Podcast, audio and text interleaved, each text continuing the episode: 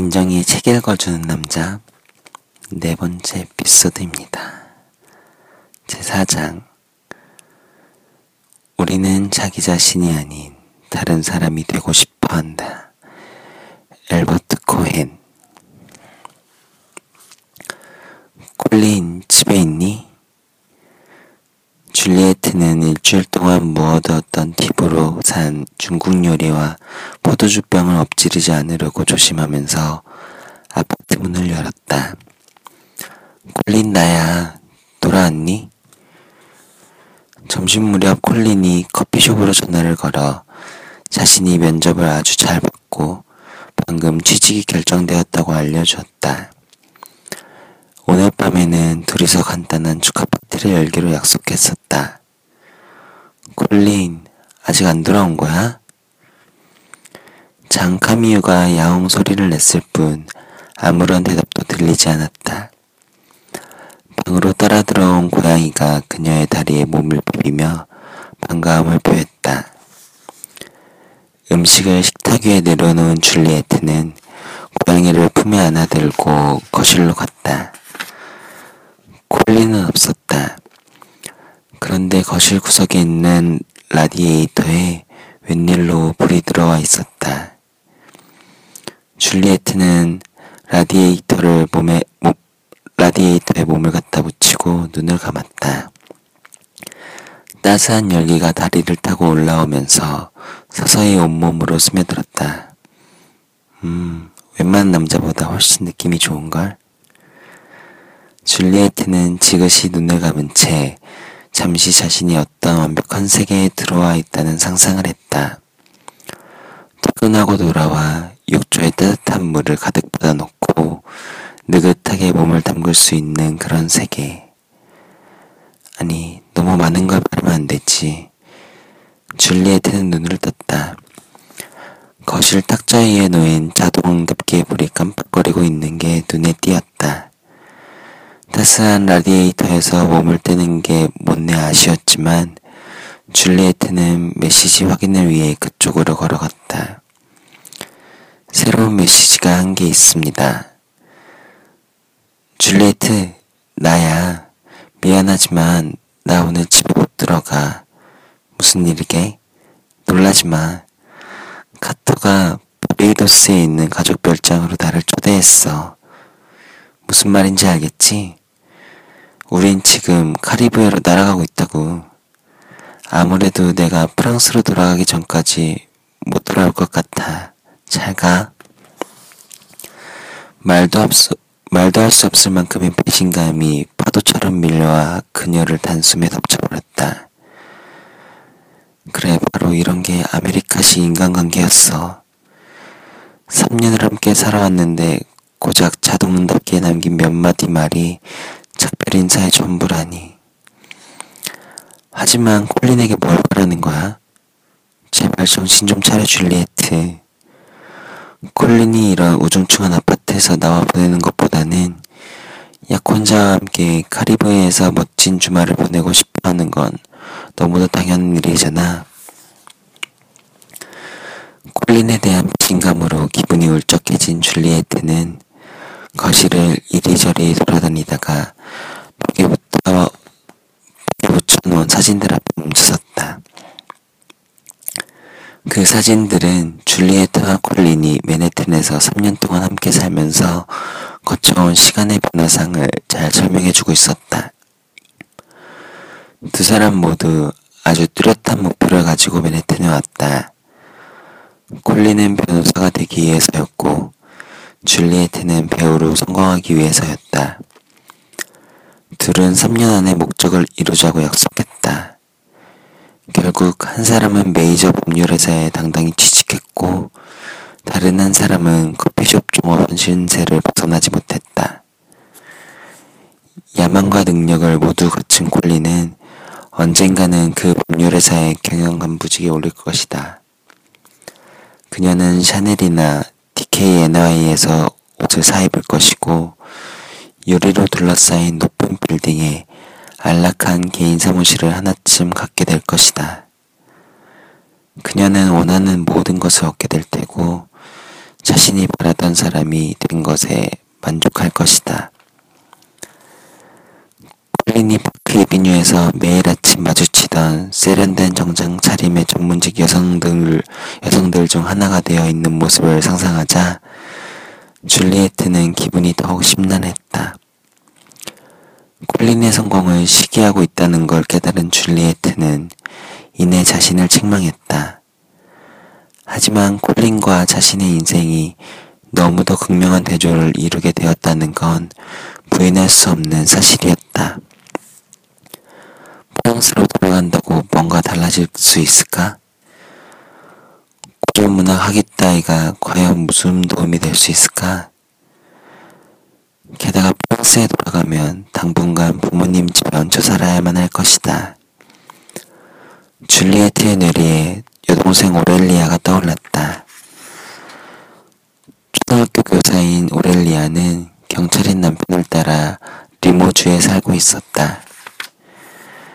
오렐리아와 그 남편은 줄리에트의 보헤미안적인 삶을 늘 못마땅하게 생각했다. 그들은 그런 식으로 사는 건 무책임한 삶이라며 대놓고 줄리에트를 비난하게 일수었다.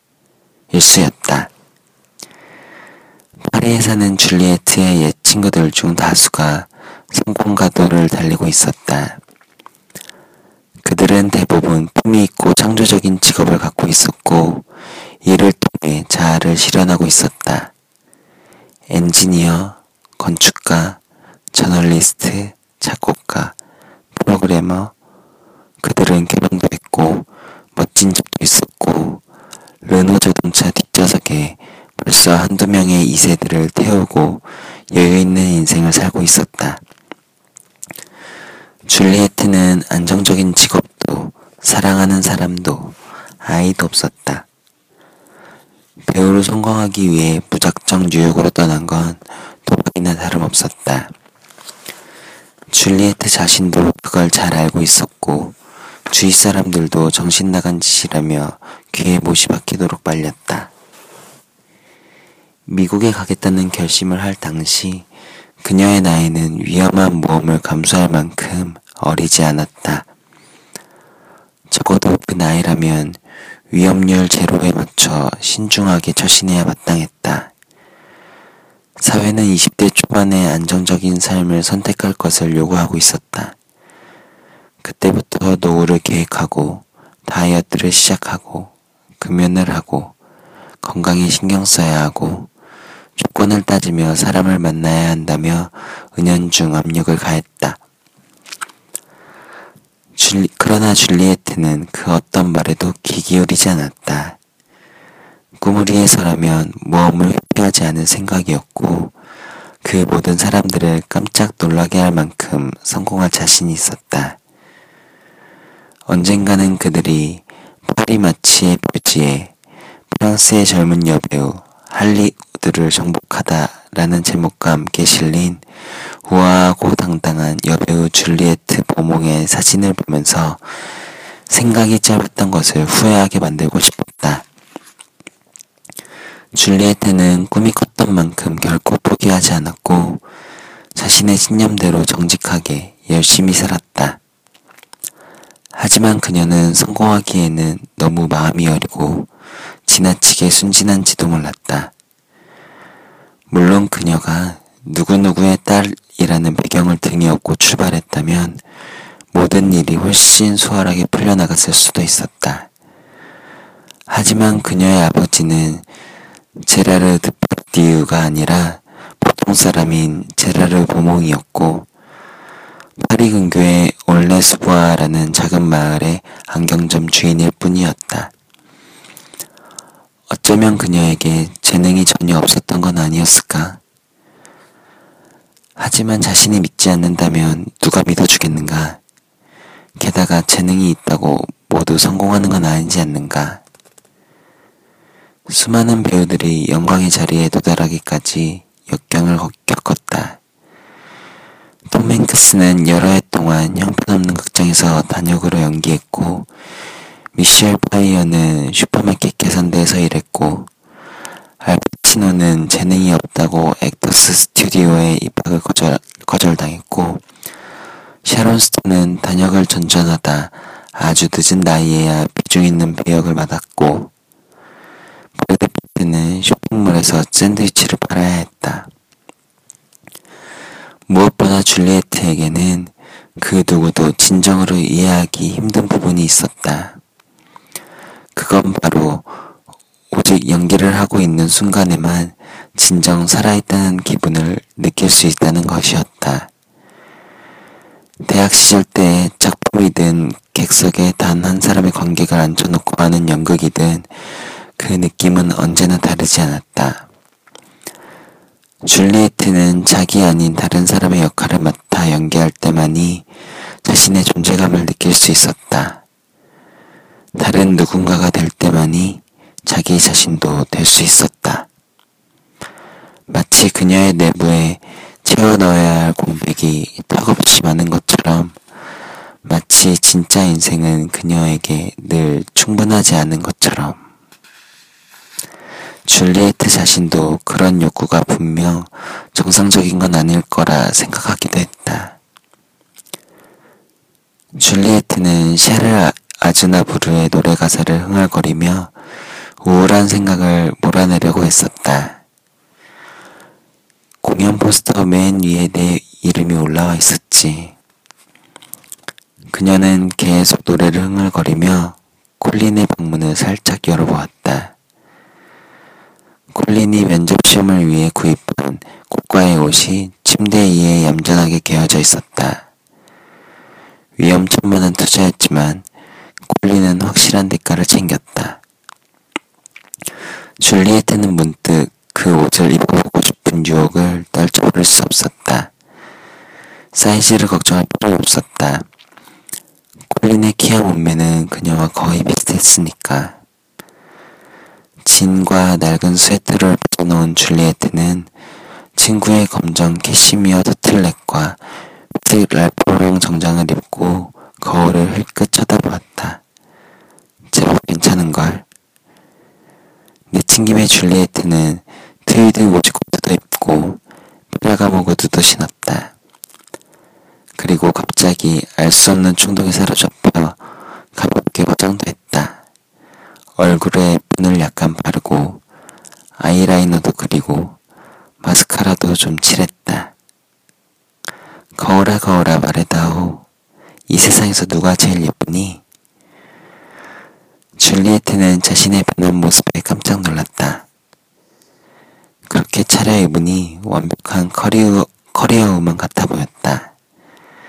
오지 날개라는 말은 역시 허언이 아니었다. 줄리에트는 묘한 기분에 사로잡혀 영화 투시를 떠올렸다.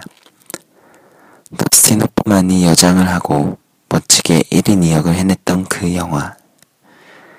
대담해진 그녀는 거울을 향해 말했다. 반가워요. 저는 줄리에트 버모 변호사입니다. 그때 장 카미유가 먹이를 달라는 뜻으로 길게 야옹 소리를 냈다. 그녀는 옷을 그대로 입은 채 계단을 내려가 포장해온 중국 요리를 그릇에 담아 고양이에게 주었다. 자, 아주, 아주 맛있는 음식이야. 오양닭과 타일랜드 쌀밥. 어서 먹으렴. 줄리에트는 기분이 좋아 가르랑거리는 고양이의 머리를 쓰다듬어 주고는 말했다. 반가워 장 카미유. 난 줄리에트 보몽 변호사야. 그녀는 갑자기 이 저녁을 혼자 집안에 틀어박혀 궁상맞게 지낼 수는 없다는 생각이 들었다. 연극이라도 한 편 보면 어떨까? 가령 브로드웨이 뮤지컬 코미디 같은 거라도. 타임스퀘어의 극장들은 공연 1시간 전에 이따금 판매되지 않은 티켓을 아주 저렴하게 팔곤 했다. 게다가 오늘은 눈 때문에 많은 사람들이 예약을 취소했을 수도 있을 것 같았다. 오페라 유령이나 캐츠라도 왜 안 되겠는가? 지금 이 순간이 아니면 영원히 행운을 잡지 못할 것이다. 줄리에트는 다시 한번 욕실의 거울 앞에 서서 자신의 모습을 쳐다보았다. 그리고 정말로 오랜만에 자신이 예쁜 미유. 미안하지만 뉴욕이 날 기다리고 있어.